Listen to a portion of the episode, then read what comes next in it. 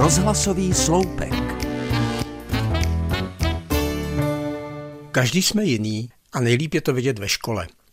Výuka je pro všechny stejná, ale někomu jdou počty a rýsování a vázne na schodě podmětu s přísudkem a jiný to má přesně naopak. Za hodně asi může dědičnost, něco se dá dotáhnout pílí, ale když se ohlížím za svými školními léty, čím dál víc mi mezi těmi vlivy vystupuje osoba učitele. Někteří mi úspěšně zoškrivili předměty na první pohled blízké, zatímco jiní mi dokázali přiblížit i obory zdánlivě nestravitelné. Tak třeba fyzika.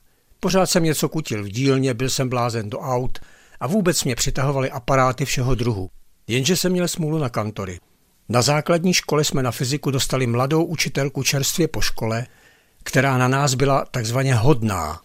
Celé hodiny s námi propovídala, zkoušela jen formálně, nejhorší známka byla dvojka a občas si s námi zašla za školu zakouřit. Samozřejmě jsme ji zbožňovali, ale doplatila na to fyzika. Aby byla smůla dokonalá, na střední škole na ní navázala profesorka suplující za mateřskou, která byla vědomostmi s bídou o hodinu před námi.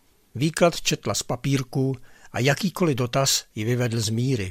Ani dál to nebylo lepší, ale i když jsem se leco stihl doučit, v základech fyziky plavu pořád. S dějepisem to bylo podobné. Ve škole odporná duda a vědomosti podle toho. Trochu to napravil až zapálený absolvent peďáků, se kterým jsem byl na vojně. Nejspíš se chtěl potrénovat, než ho pustí na třídu plnou dětí, ale v každém případě nám dal slušný základ světových dějin. Času na to měl dost. Vděčně vzpomínám i na své rázného asistenta na katedře statistiky. Přiblížil nám svoji odpudivou disciplínu takovým stylem, že se mi dodnes nezapomněl. Jeho výklad byl prošpikován nepublikovatelnými termíny, ale přesto, nebo právě proto, statistice rozumím dost na to, abych se nad mnohými rádoby statistickými argumenty v novinách chytal za hlavu.